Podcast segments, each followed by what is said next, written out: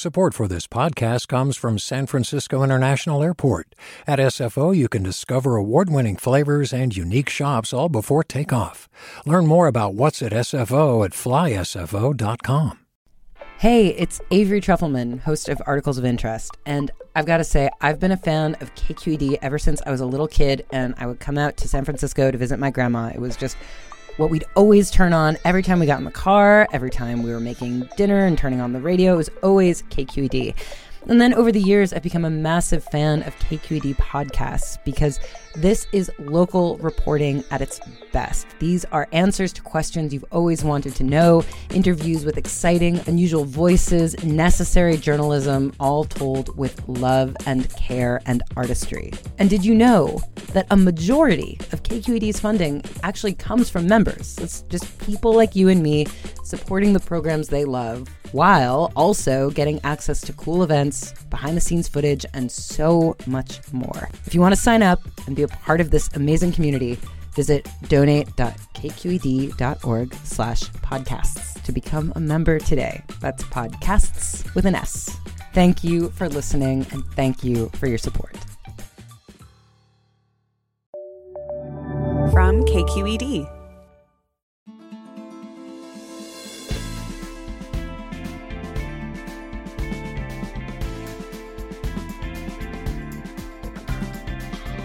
From KQED in San Francisco, I'm Alexis Madrigal.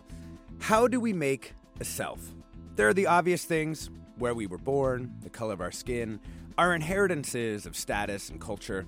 But as Aisha Harris's new book, Wannabe Reckonings with the Pop Culture That Shapes Me demonstrates, the culture that we pour into ourselves helps us understand ourselves and process the world. This is a fun, funny book that maps Harris's very particular world but it's one that I recognize too from Stevie Wonder to Clueless to Richard Linklater's Before Sunset with some Spice Girls and bell hooks thrown in. You may also know Harris as a delightful, insightful host of NPR's Pop Culture Happy Hour podcast. She joins us after this news.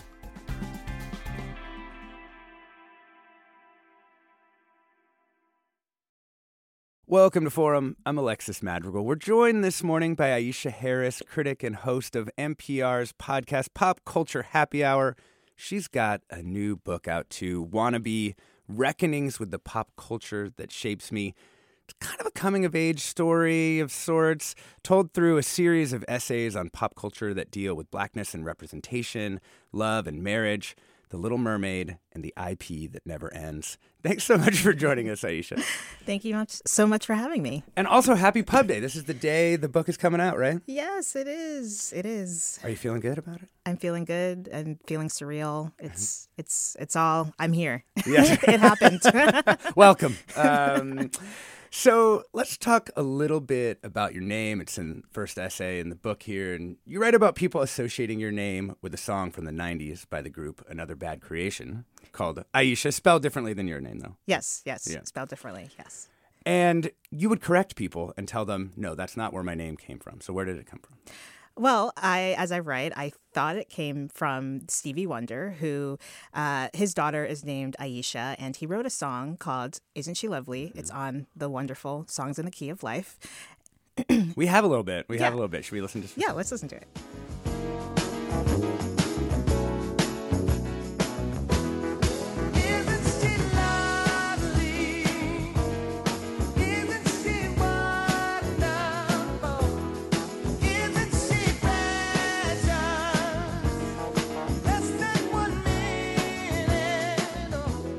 I mean, this is an very schmaltzy, amazing, beautiful song. Who wouldn't want this to be where their name came from? Exactly. And in the song, he he literally says, "Life is Aisha," the meaning of her name, and that is, you know, what my parents meant intended. My name means life to them, um, and so uh, it's really interesting because I wanted it to be this song because Stevie Wonder just feels more um, sophisticated. It mm. feels more interesting than this one hit. A musical genius. Yes, a musical genius, as I call call him.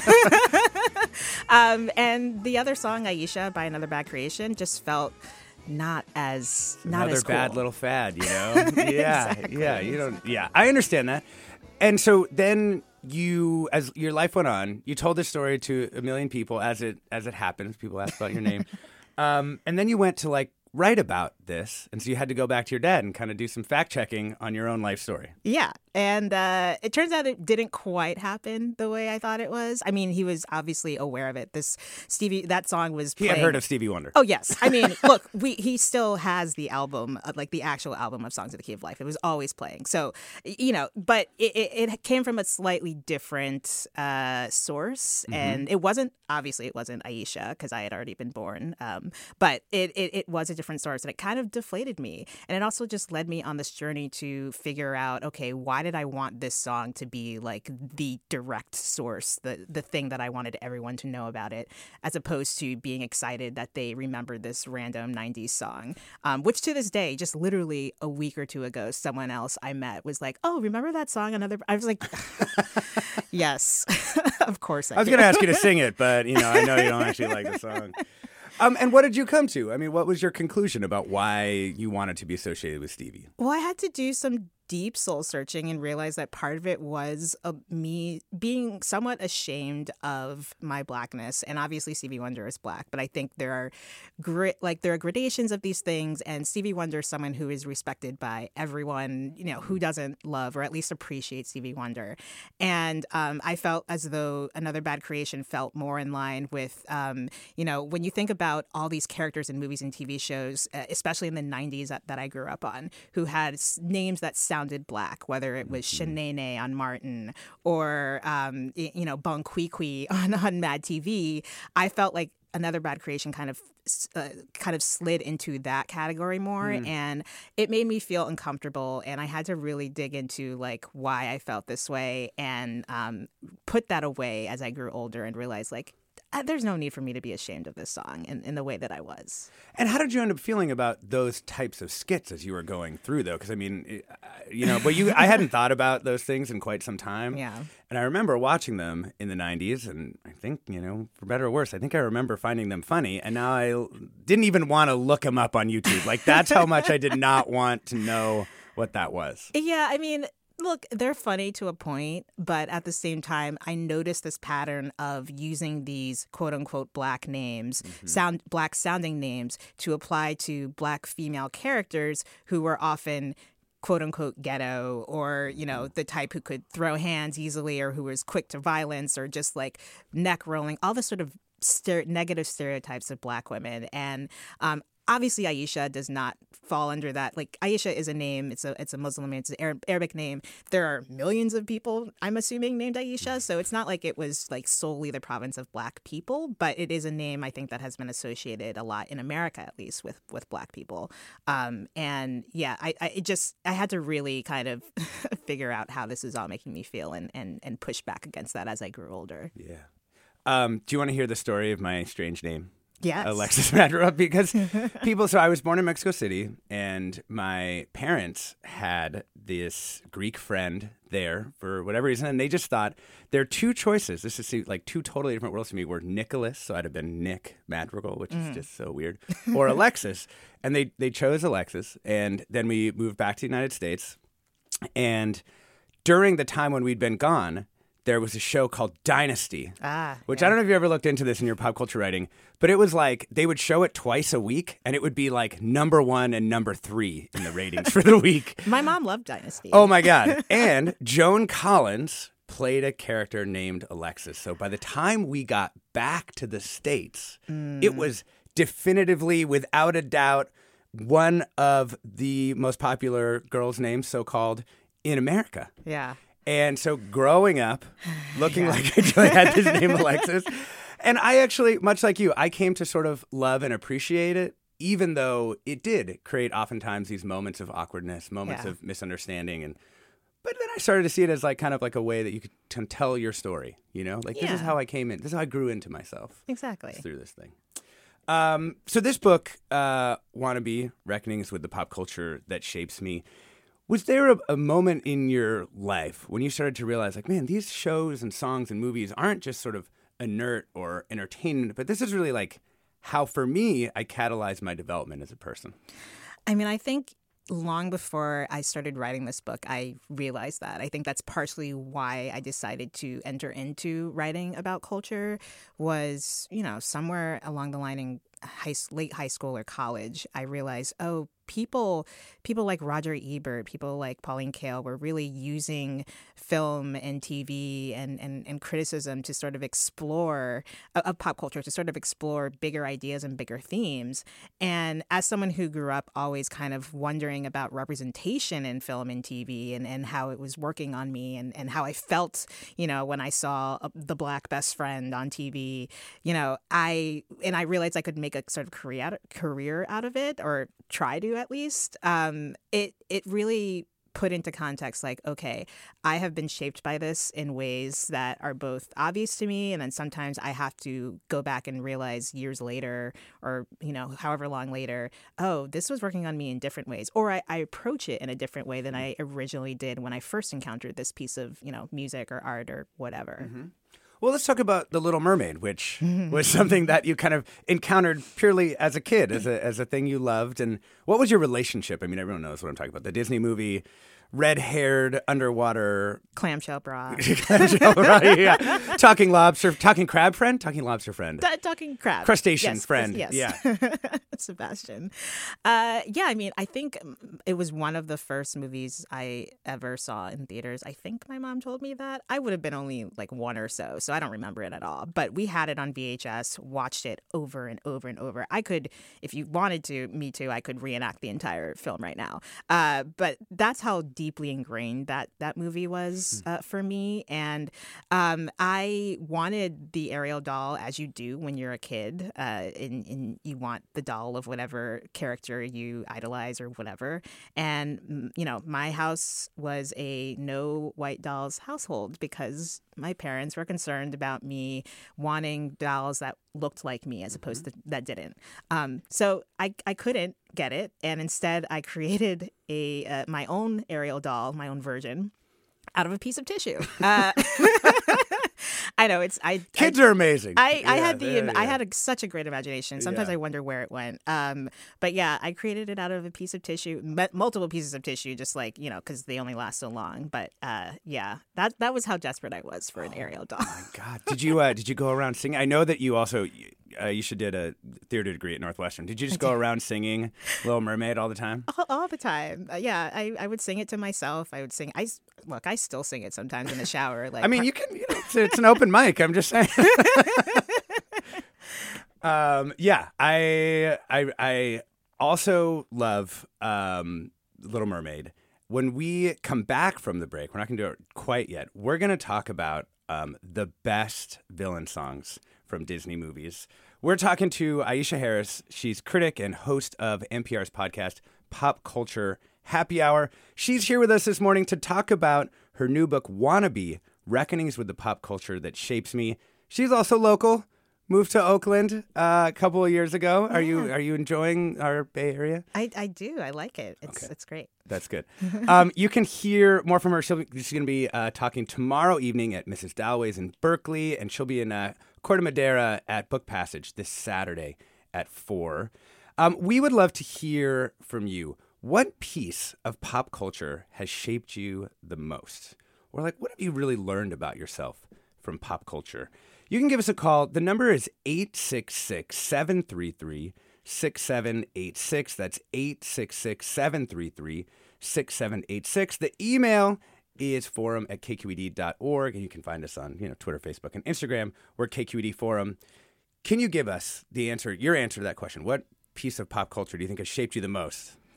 Um, it's probably The Little Mermaid. Uh, if, if, I'm being completely honest, it is it is probably Little Mermaid, just because it's the the one that's been with me the longest. That's so interesting. Yeah, I you know I don't think it has shaped me, but certainly the thing that I pumped into my brain the most as a kid was the Top Gun soundtrack.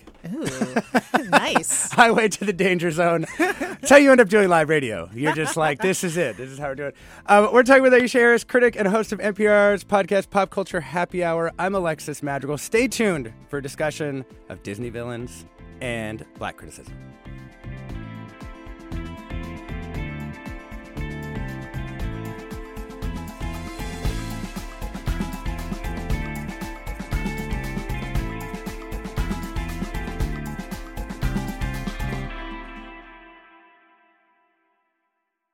Support for Forum comes from San Francisco Opera. Set 10 years after a school shooting, the critically acclaimed opera Innocence takes us into a complex emotional journey where our understanding of innocence and guilt is constantly upended.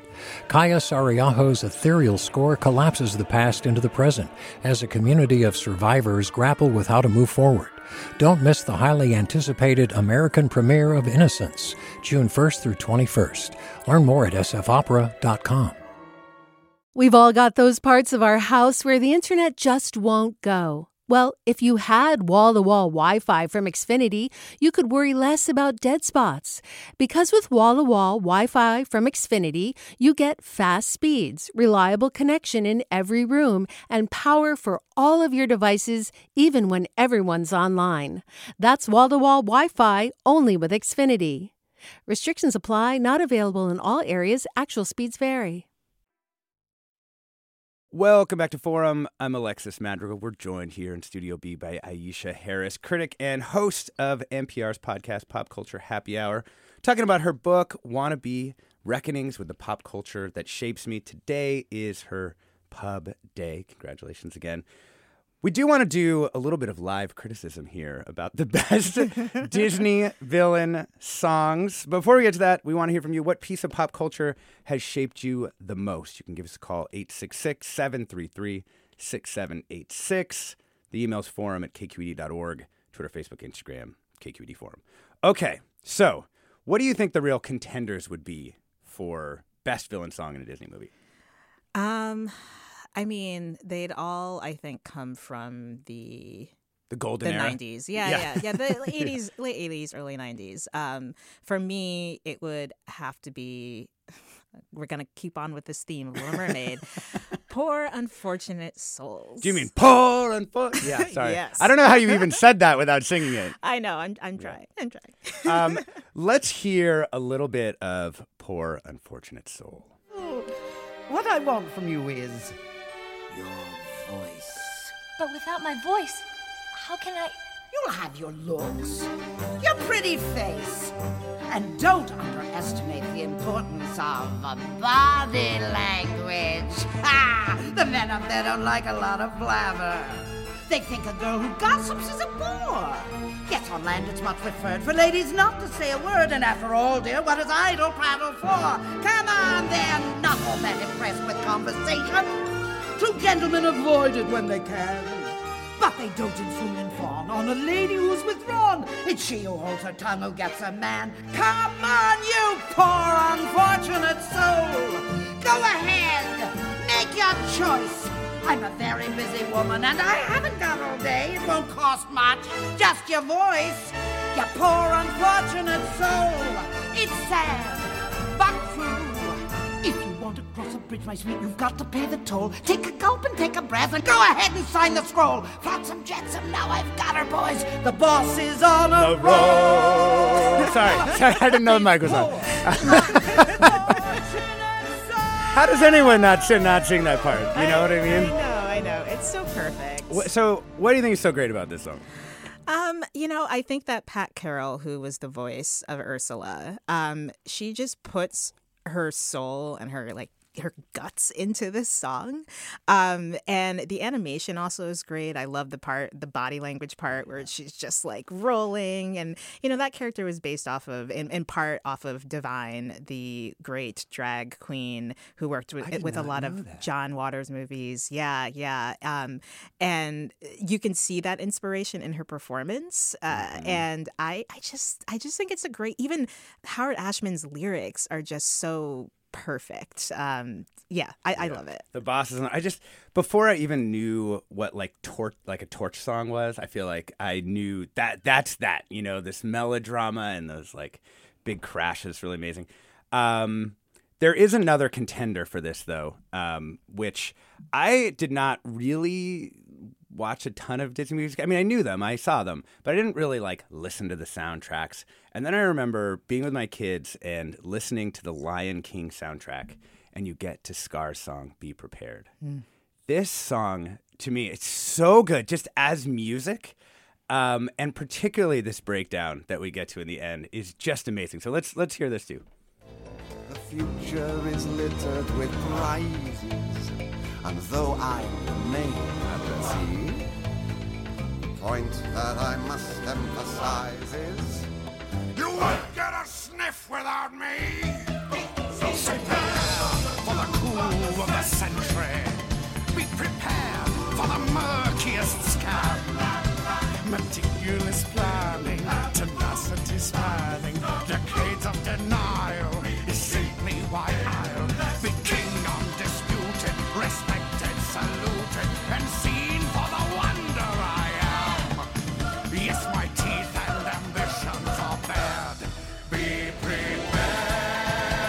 Oh man, so good. Jada tried to catch me again singing. Uh, I I knew this time. Um, this, you know, I just feel like that breakdown.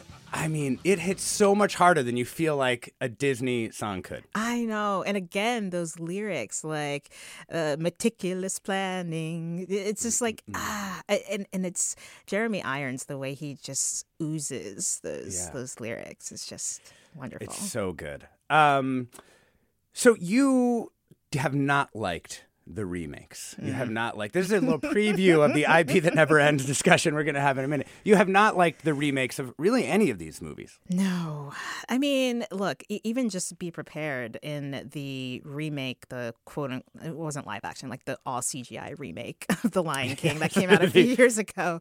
Um, they they like hacked Be Prepared and turned it into not even it, they they cut verses and it, it was a weird version of Be Prepared and I'm like, how are you gonna take the best song Yeah. in that movie and chop it up like this. Um, and also, there's just this formula that Disney has now of of trying to make their movies quote unquote more updated, progressive for modern audiences, while also just copying and pasting most of what they've already done. and it, to me, it just feels creatively um, bankrupt in a way. And I, and I want I want kids to have better than that. you Yeah. know? Yeah, like you can kind of sense the photocopy, you're saying. Like it loses some definition, loses some edges. Yeah, there's there's a lot of scenes that are shot almost shot for shot in each of these films. Uh, you know, so Because that's for you, right? Because there's like uh, like someone who loved that movie is going to want to see the live action version of that. Is that kind of the I think that's what they think, and also, of course, they want if if we have kids, those of us, they want us to pass it on to them, but for something that might more likely appeal to them because I guess traditional hand, um, you know, handmade animation is no longer in, in vogue. Yeah, I know, but even yeah, it's so it's so interesting because it does. They end up in that uncanny valley so often. It feels like of Yeah. not being a new thing, but also not being the old thing. Yeah, the new Sebastian looks real, but he also doesn't look like he's he's very kind of stiff. He's, he's he has no animation to him. So weird. And the original, yeah, was this incredibly dynamic character. By the way, I also um, Googled uh, live here on the show is Sebastian a crab or a lobster? He's crap. Yeah, I, which I, I didn't know. That just changed my whole life. I, thought he was a lobster from the 1989 onwards. He, he he says it in uh, I think Under the Sea. He says crustacean crab. Yeah, Oh, yeah. yeah. Sorry, I know. I, like I said, I could sing the whole. You're like, you're like, don't question me. um, let's bring in uh, Don in Menlo Park. Welcome. Morning. I have well, I had two comments, but now I have three. The first one is um, Belle was my was my girl Oh. she read books. She was an active Mm. participant in her life. Um, so she's my favorite. So much so that when it came out, I actually taught myself to raise one eyebrow, uh, which is a very Wow. powerful gesture anyway. But it was like I loved her that much. At what age? At what age? Like at nine? I love a nine-year-old with a raised Um, eyebrow. I was 12 when it came Oh, out. got it. So All I think Good, I'm good. about 10, year, 10 years older than uh, than Miss Aisha. Um, uh, so the second thing is uh, Frollo from The Hunchback of Notre Dame. His Ooh. his Mm, song is evil, evil, evil. Like Hellfire I mean- called. Yeah. oh, it's terrible. Like Yeah. I listened to it as an adult. I'm like, oh my god, what was Disney showing us as kids? um, and then my uh, the question I had was, um, so the Princess and the Frog came out when I was a late teenager, and so it didn't. It's not something I watched a lot, and I was wondering, Aisha, what you felt when you saw a black princess in the Disney canon. Yeah. Mm, good And question. thanks. Yeah, thank you, Don. Yeah, thank you. Um, uh, yeah, so I was in, I think, college or, yeah, just graduated from college when that came out in 2009. And I remember being really excited about it and seeing it and feeling like, I, I like this, but I didn't love it in part because I felt like the songs weren't quite there. I wanted a mm. little bit more. I've now since grown, and I, I also had this like hesitation, like she's our first princess, but then she also spends half the movie as a frog. What is this? Uh, Right. so I was like, come on now. Um, and and so, but I've grown to really, really love that movie, and it's grown in my appreciation even more. And um, I I I'm excited that you know when when you go to Disneyland, you can see Tiana, and that she's also a black princess who has her own story. She's not like a we don't have we didn't have a Princess and the Frog Disney version before this, and um, that's my big issue with the the new Little Mermaid. Is just like eh, it's nice that she's black, but also we could have couldn't you just give her her own like new story, like create a new black princess? Yeah, there's got to be multiple mermaids in the sea, right? Yeah, you know, yeah. and maybe without such a dark, sexist, horrible understory. it seems like That too. maybe we could move on from that story of giving up your voice in order to have a man. Like I don't know. yeah, yeah. There's only so much you can do with the core principle of that. Um, so you sort of gestured at this a couple times in this conversation so far, which are kind of the expectations of you or the pressure you put on yourself or that other people put on you as a black critic reviewing things made by or for black people. Like, how have you come to understand your responsibility there? You know, when I first started approaching criticism, I was often thinking about okay, representation, representation. How does how are these characters showing up on screen and how are they making me feel about my blackness and and how it's representing quote unquote black culture. And I read about, you know, struggling with this early on and and certain movies that I reviewed or TV shows where I was worried that because I didn't love or even really like that art that it would somehow, you know, make it so that studios would no longer want to make those movies and that's part of the problem. And look, I'm a lowly critic. We can only do so much. Studios got to do what they're going to do. um, and and I think my responsibility, what I've grown to realize, is that it is to, you know, respect black art just like I respect every other kind of art and that means engaging with it even if i don't like it being able to articulate that and be uh, unafraid to say that i don't like it and then line out why i, I don't like it. Um, and i think that especially now when we have so much black art being created and put out in the mainstream and filmmakers and creators having even more access than they did 10 15 years ago i think we don't necessarily have to operate from that scarcity mindset anymore. Um, and i think that you know, black art is not fragile. We should be able to uh, treat it uh, like any other art. And sometimes that means not liking it, and sometimes that means being critical of it. Um, but not everyone wants to hear that. do you hear? Do you get major pushback from people like when you're sort of like, yeah, I don't know, the Little Mermaid, meh. oh, when I when I wrote my review for NPR of little this new Little Mermaid, I got a lot of uh, "you're anti-black" or uh, even just literally people saying you need to be considerate because you, if you don't say good things about this, they're not going to make more. I'm like, this is Disney. This is the giant corporation. They are not listening to my. my review and saying, "Hmm, you know what? Maybe maybe we shouldn't make another movie with black people." That's on them. That's that's their decision, but I I'm just here to tell you whether or not it might be worth seeing and you can do with that as you'd like. I mean, how do you process that just like personally though? I mean, do you write back to those people and give them that explanation or do you just sort of like, all right, you stay in the unreads over here? Well, now I'm just going to tell people to read my book because I write all about it. yeah, just send them an Amazon link. Every Yeah. time someone uh, DM, you just like, here you go. You can check this out here. Um, you know, I feel like there's another kind of hard question about representation. and You don't reckon with it directly in the book, but it's, you know, media representation has increased so much, specifically for black people. There's just so much more media. It's also better representations and less stereotypical and cliche and terrible things. And yet, the economic progress is not really following with that in terms of you know closing wage and, and wealth gaps. So, like, how do you see the relationship between the representations that we get in media and you know the underlying kind of structural economic realities?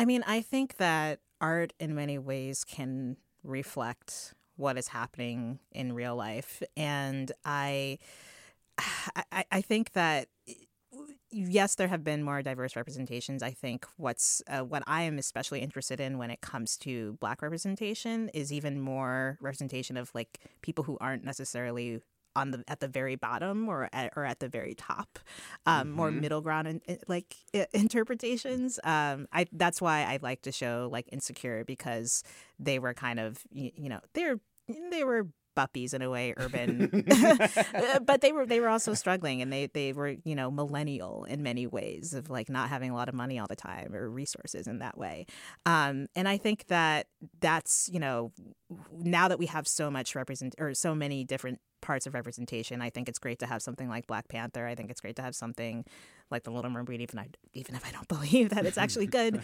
um, but I would love to see more smaller stories, and I think they they they exist. It's just I I encourage people. You have to look a little bit deeper. There are a lot of um, I don't want to say smaller, but like um, more um, low under the radar, lower budget. Yeah, yeah, under the radar, up and coming filmmakers who are making really interesting things. And I just say like you have to you have to seek them out if that's what you're looking for. Yeah.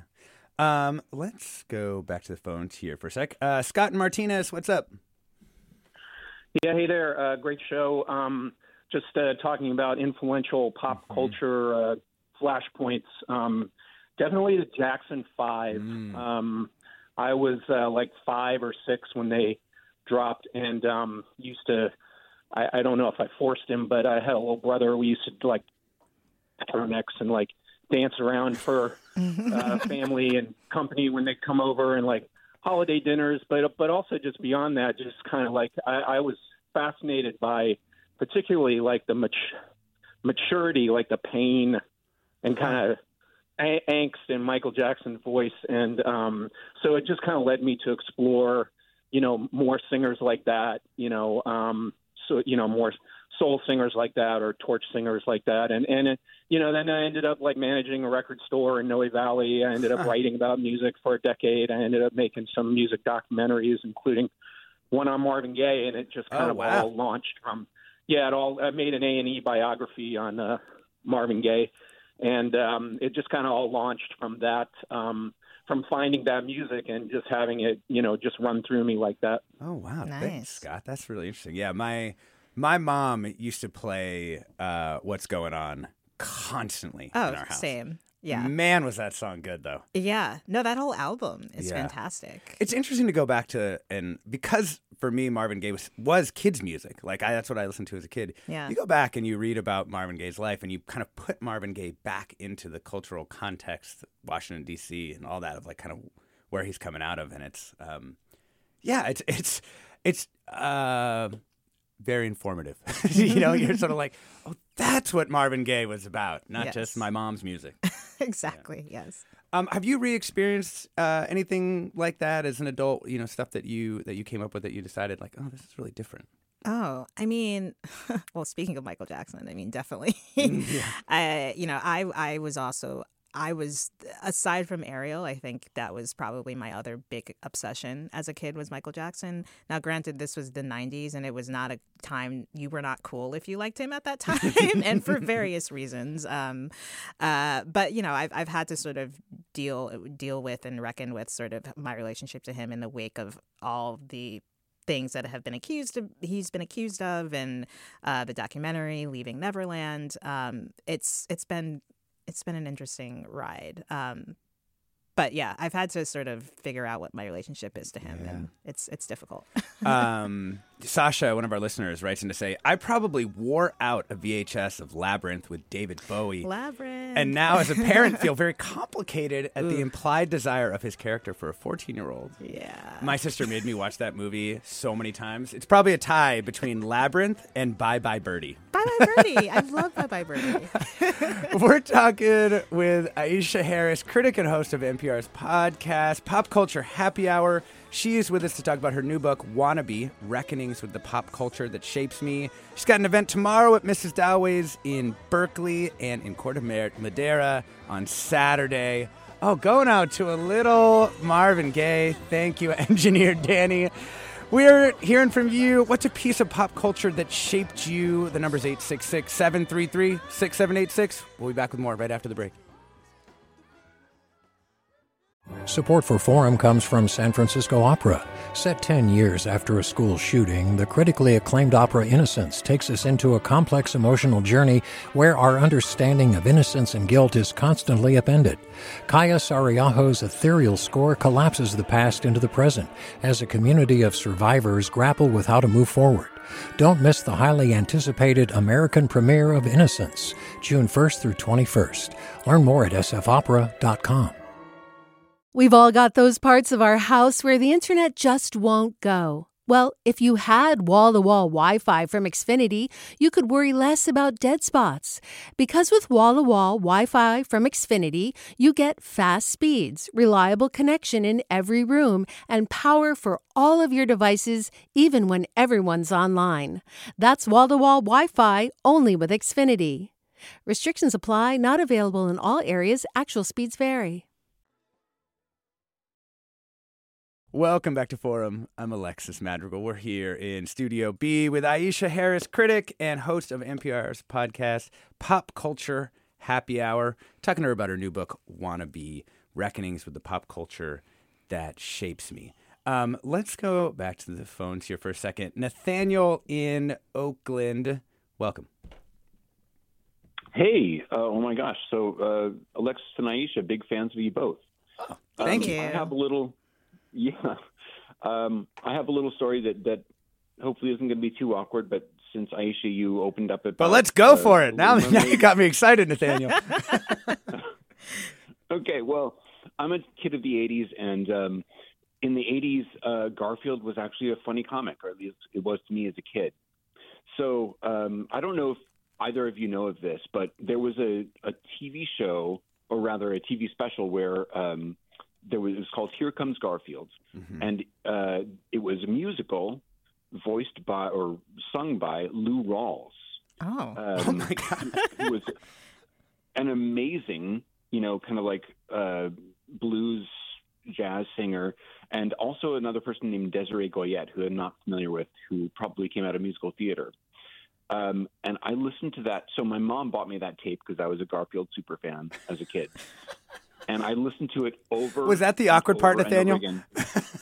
yeah, that was, that's the awkward part. Yeah. Oh, man. So like, I, I, but but you know, like, so my dad was a jazz musician, and that's why I think partly why I I love the the music so much. Mm. Um, but it's good music. It, it is. I mean, I I you can find it on YouTube, folks. Just look it up. don't be Oh ashamed. my God, no! I, we're, I mean, right after this show, I'm gonna go find that. I actually am. I'm very curious. Yeah, I, I did not know this existed. yeah, me.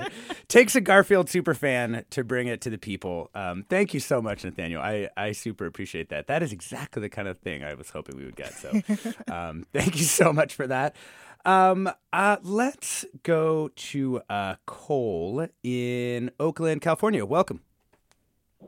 Hi, Alexis. Thanks for uh, having me on. Uh, Aisha, heard your um, uh, your interview with uh, Ayesha Rascoe uh, this weekend. Hey. Uh, I just wanted to uh, agree with your um, your comment about holding holding black media to the same standard that we would uh, other uh, uh, other non-black uh, media, uh, movies, TV shows, books, etc. Uh, a lot like uh, Viola Davis had to address the, you know, uh, the controversy uh, with slave trading amongst African tribes and, and the Woman King, Mm. and like even like as much as I thought the first Black Panther was great, uh, it it fell down, at, you know, on some parts. So that's all I wanted to say. Uh, uh, and Alexis, I, I think you're doing a really good job at the show, man. I always want to call in and tell you that. Oh, Thank you. hey, Bye. thank you, Cole. Hey, Cole, what's something that you've loved recently that you feel like we should know about? Uh, what's something I watched recently? Yeah, that you loved. Oh, that I loved. Uh, I would have to say uh, the the show on Netflix called Missing. Mm. Oh, I haven't checked that Oh, one out. yeah, that was uh, not. Sorry, it wasn't a show. It was a movie. Uh, it was missing. It had uh, uh, uh, I forget uh, Nia Long in it, Oh, and right, yeah. yeah, and it was all shot through um, FaceTime uh, FaceTime calls, uh, through Skype, through Ring uh, video uh, doorbells. Uh, it was. I mean, I know you can tell like it's probably like super low budget the, the way.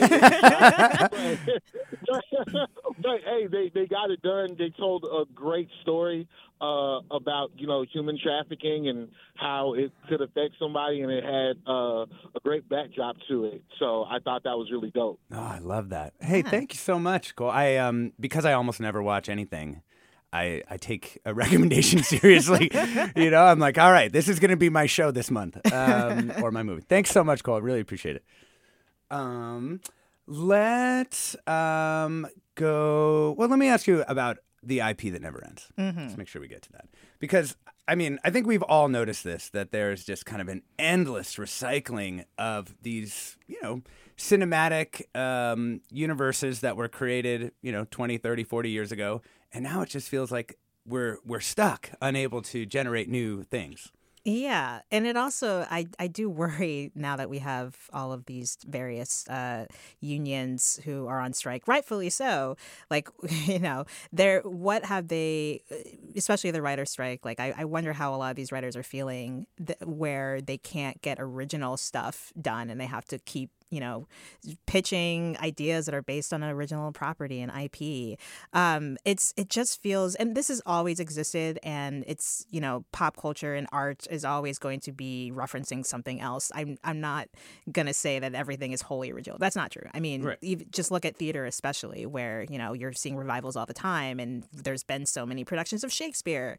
But I do think that there is something sort of cynical about Hollywood's big approach um, to mostly, you know, throwing all of its money and interest into just rehashing various properties and often unimaginatively. Um, this is not the case for everything. Like the new Spider-Man, love it. Like. Hmm.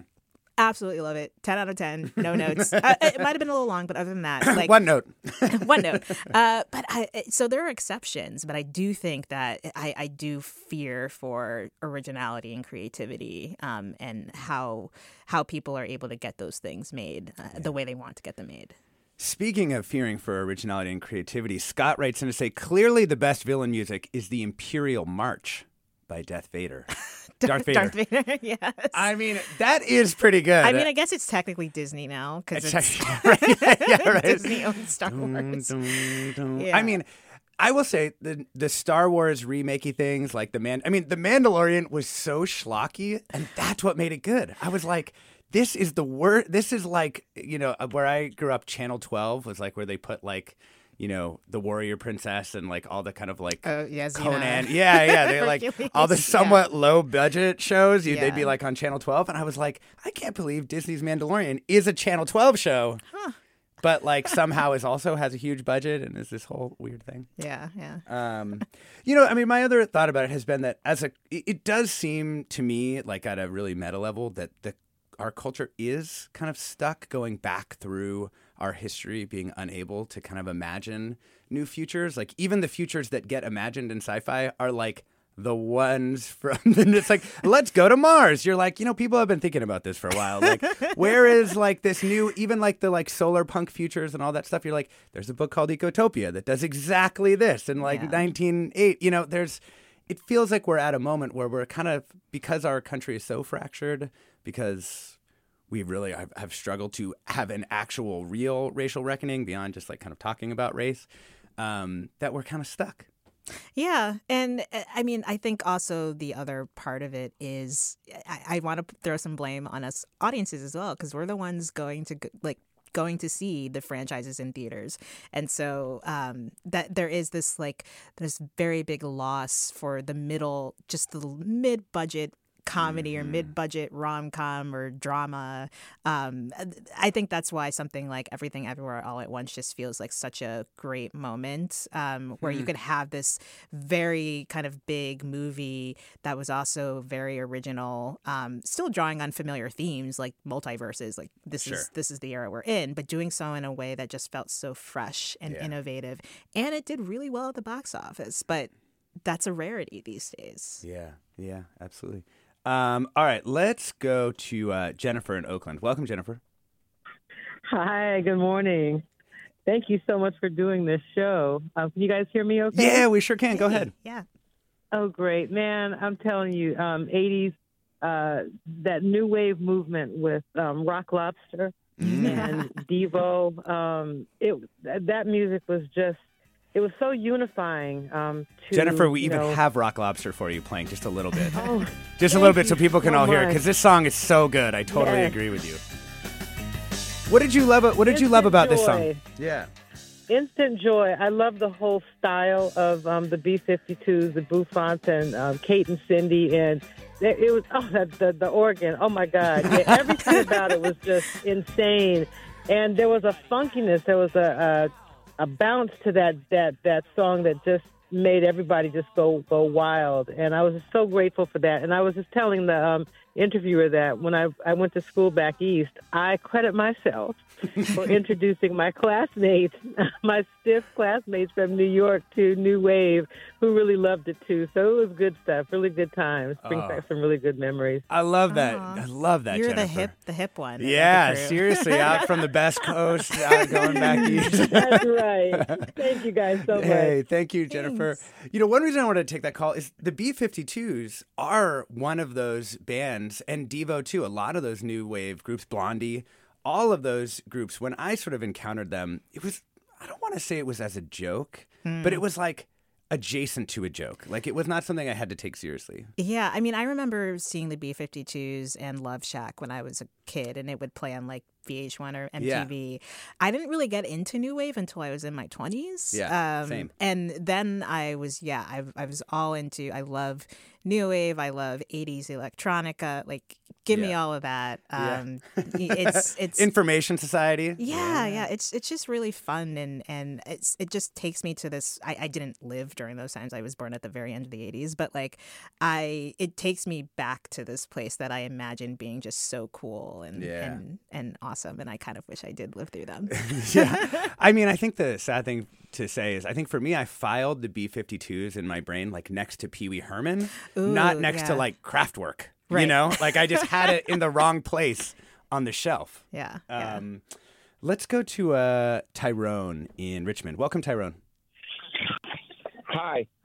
Um, I was uh, born in Gary, uh, in Indiana, Yeah. and um, but we moved to Toronto, Canada, when I was, uh, you know, about four or five.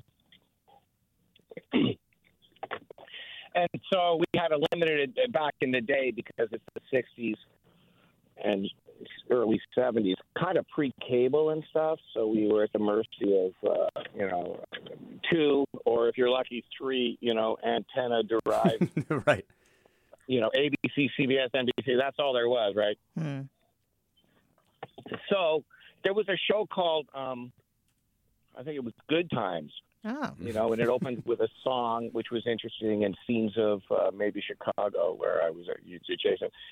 And but again, like I was a kid, and we we had some other black kids in the, in the school and stuff, but of course it's, it's not a a lot because of course even in the United States the uh, you know it's 12 or 13 percent black, but in Canada maybe a bit. Anyway, um, but you know we were like everybody else. I said, "What is it? It, it was like science fiction or something." what they they speak a different language, and of course the big hit was Dynamite with Jimmy J J Walker and stuff. But I, I said, "Is this what is?" I thought it was science fiction, and I, I'm a kid, you know, ten or not even maybe or a little wh- whenever it was, but but it's like they speak a different language. They um, they're separate, but in, in in Toronto, it's like they're just like everybody else. They talk the same, they act the Hmm. same. I mean, even today, if you look, you know, they they don't they don't sound different. They don't have a different language. They don't. um Yeah. Well, you know, yeah. but there's like there's a completely different sort of situation a lot of times. You know, you can tell a black person talking on the phone or or something in America, even today. You know, like oh, that guy's black just by the way he talks or something. And and Let's like talk. Yeah, let's talk a little bit about. I'm, I think I'm gonna thank you for that, um, Tyrone in Richmond. Um, I, you know, I, I there's you go into your name. This actually relates dir- directly into your book in some ways. Yeah. That you you kind of trace this moment where sort of black naming conventions broke off from the uh, white American naming conventions. Yeah. And became kind of its own kind of cultural uh, world. And what did you really kind of trace that to? Yeah, I mean, around the Black Power movement, 60s and into the 70s, there was this sort of movement um, to, amongst Black parents in America, to uh, lean toward naming their kids African names or names that sounded African. Um, and there's the Black Power movement. There's also, you know, Muhammad Ali. You have Mhm. root, like Roots, which is a Mm. plays a big part in the book, and and uh, you know the name Kizzy apparently from a character from that book Mhm. became like a pretty common name in the 70s. Um, and it's really interesting to to think about that the name and how that can hold so much connotation and this idea that naming your kid an African name was con- reconnecting with the roots that you you know were did not have because of slavery Mhm. um and and uh i also connect it to this idea of like there are people who think that i sound white or don't realize that i am black Chance is- the Rapper, in fact, asked you. yes, but during a phone interview with him, um, he asked he asked to clarify whether I was, was if I was black or white. Uh, uh, it was, you know, it was it was an interesting moment. Um, but he, he didn't mean it in like it, it- anyway. Yes. Uh, so Read the book. It's in the book. Read the I book. promise. But yeah, I, I think it's a it's an interesting the way people talk and also the names that they are given. I think hold a lot of meaning, and I explore that in the book. Yeah. Your last uh, topic for us. I mean, how have you thought about the development of kind of the internet fandoms that you kind of, well, you know, you encounter in your job as a critic, right? Because they can be these like wonderful, inclusive spaces for people to discover that, ah, I'm like a little monster. That's like the Lady Gaga or whatever. I'm Mhm. part of the Beyhive. But are they bad? I mean, that's, that's the question. Are they bad? I, I, yeah. Look, like everything, so, things in moderation are fine generally. Um, and I do think there is something to be said for especially young people being able to connect with others um, who might not be in their vicinity over things that they love. Um, Tumblr fandom is like very wholesome, I feel, in many ways and, and exciting, and people doing fan fiction. And like that's that's a way to be young and creative. Um, but there's definitely a darker side, and insidious side to it that often plays out in social media. Um, and as a critic myself, who has sometimes been critical of even artists that I love, I've had people just get very upset with me for just saying the smallest thing about their favorite artists and then turning it into uh, uh, an attack basically Hmm. and i think that that's a very common occurrence because people can hide behind their screens Hmm. um, and it, it, it can it can hurt people um, especially people you don't even know I mean that that sense of like I feel attacked when you're like criticizing somebody's favorite artist is something that I actually don't really identify with, but it seems as if yeah, people's identities have kind of fused into their fandoms in a way that do you find disturbing or do you find like kind of interesting? I, I think I think it's both interesting and can be disturbing. You know, there I've seen it hasn't happened to me, but I've seen other critics who have been critical of me, certain musical artists, and those musical artists have actually like sicked their fans on them, and it led to doxing and. It's just it can just get really really ugly. And I think that's the the darker side of it. But yeah, it's weird times we live in. um, last couple comments. Andy writes in to say, for Gen Xers, I can't think of a bigger event than Live Aid that happened on July 13th, 1985. Totally remember the day. So many great performers, some at the start of their career, some at the end. That day will live on in the heads of people my age forever.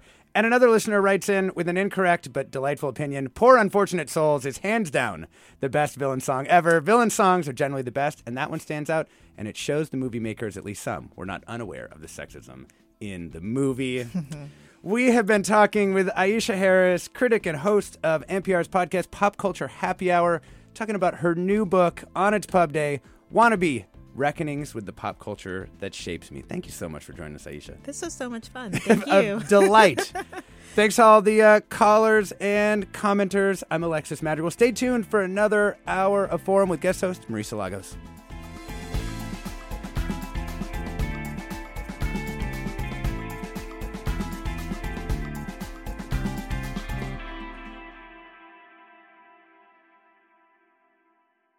Funds for the production of KQED's forum are provided by the John S. and James L. Knight Foundation, the Generosity Foundation, the Germanacos Foundation, and the Heising Simons Foundation. Support for Forum comes from San Francisco Opera. Set 10 years after a school shooting, the critically acclaimed opera Innocence takes us into a complex emotional journey where our understanding of innocence and guilt is constantly upended. Kaija Saariaho's ethereal score collapses the past into the present as a community of survivors grapple with how to move forward. Don't miss the highly anticipated American premiere of Innocence, June 1st through 21st. Learn more at sfopera.com. We've all got those parts of our house where the internet just won't go. Well, if you had wall to wall Wi Fi from Xfinity, you could worry less about dead spots. Because with wall to wall Wi Fi from Xfinity, you get fast speeds, reliable connection in every room, and power for all of your devices, even when everyone's online. That's wall to wall Wi Fi only with Xfinity. Restrictions apply, not available in all areas, actual speeds vary. All over the country, We need to improve reading in Wisconsin. schools are changing the way they teach reading. I'm calling for a renewed focus on literacy. We have gotten this wrong in New York and all across the nation. And it's happening because of a podcast. I think your podcast has changed my life. And I'm going to share this podcast with everyone I meet. Sold a Story investigates how teaching kids to read went wrong. New episodes of Sold a Story are available now.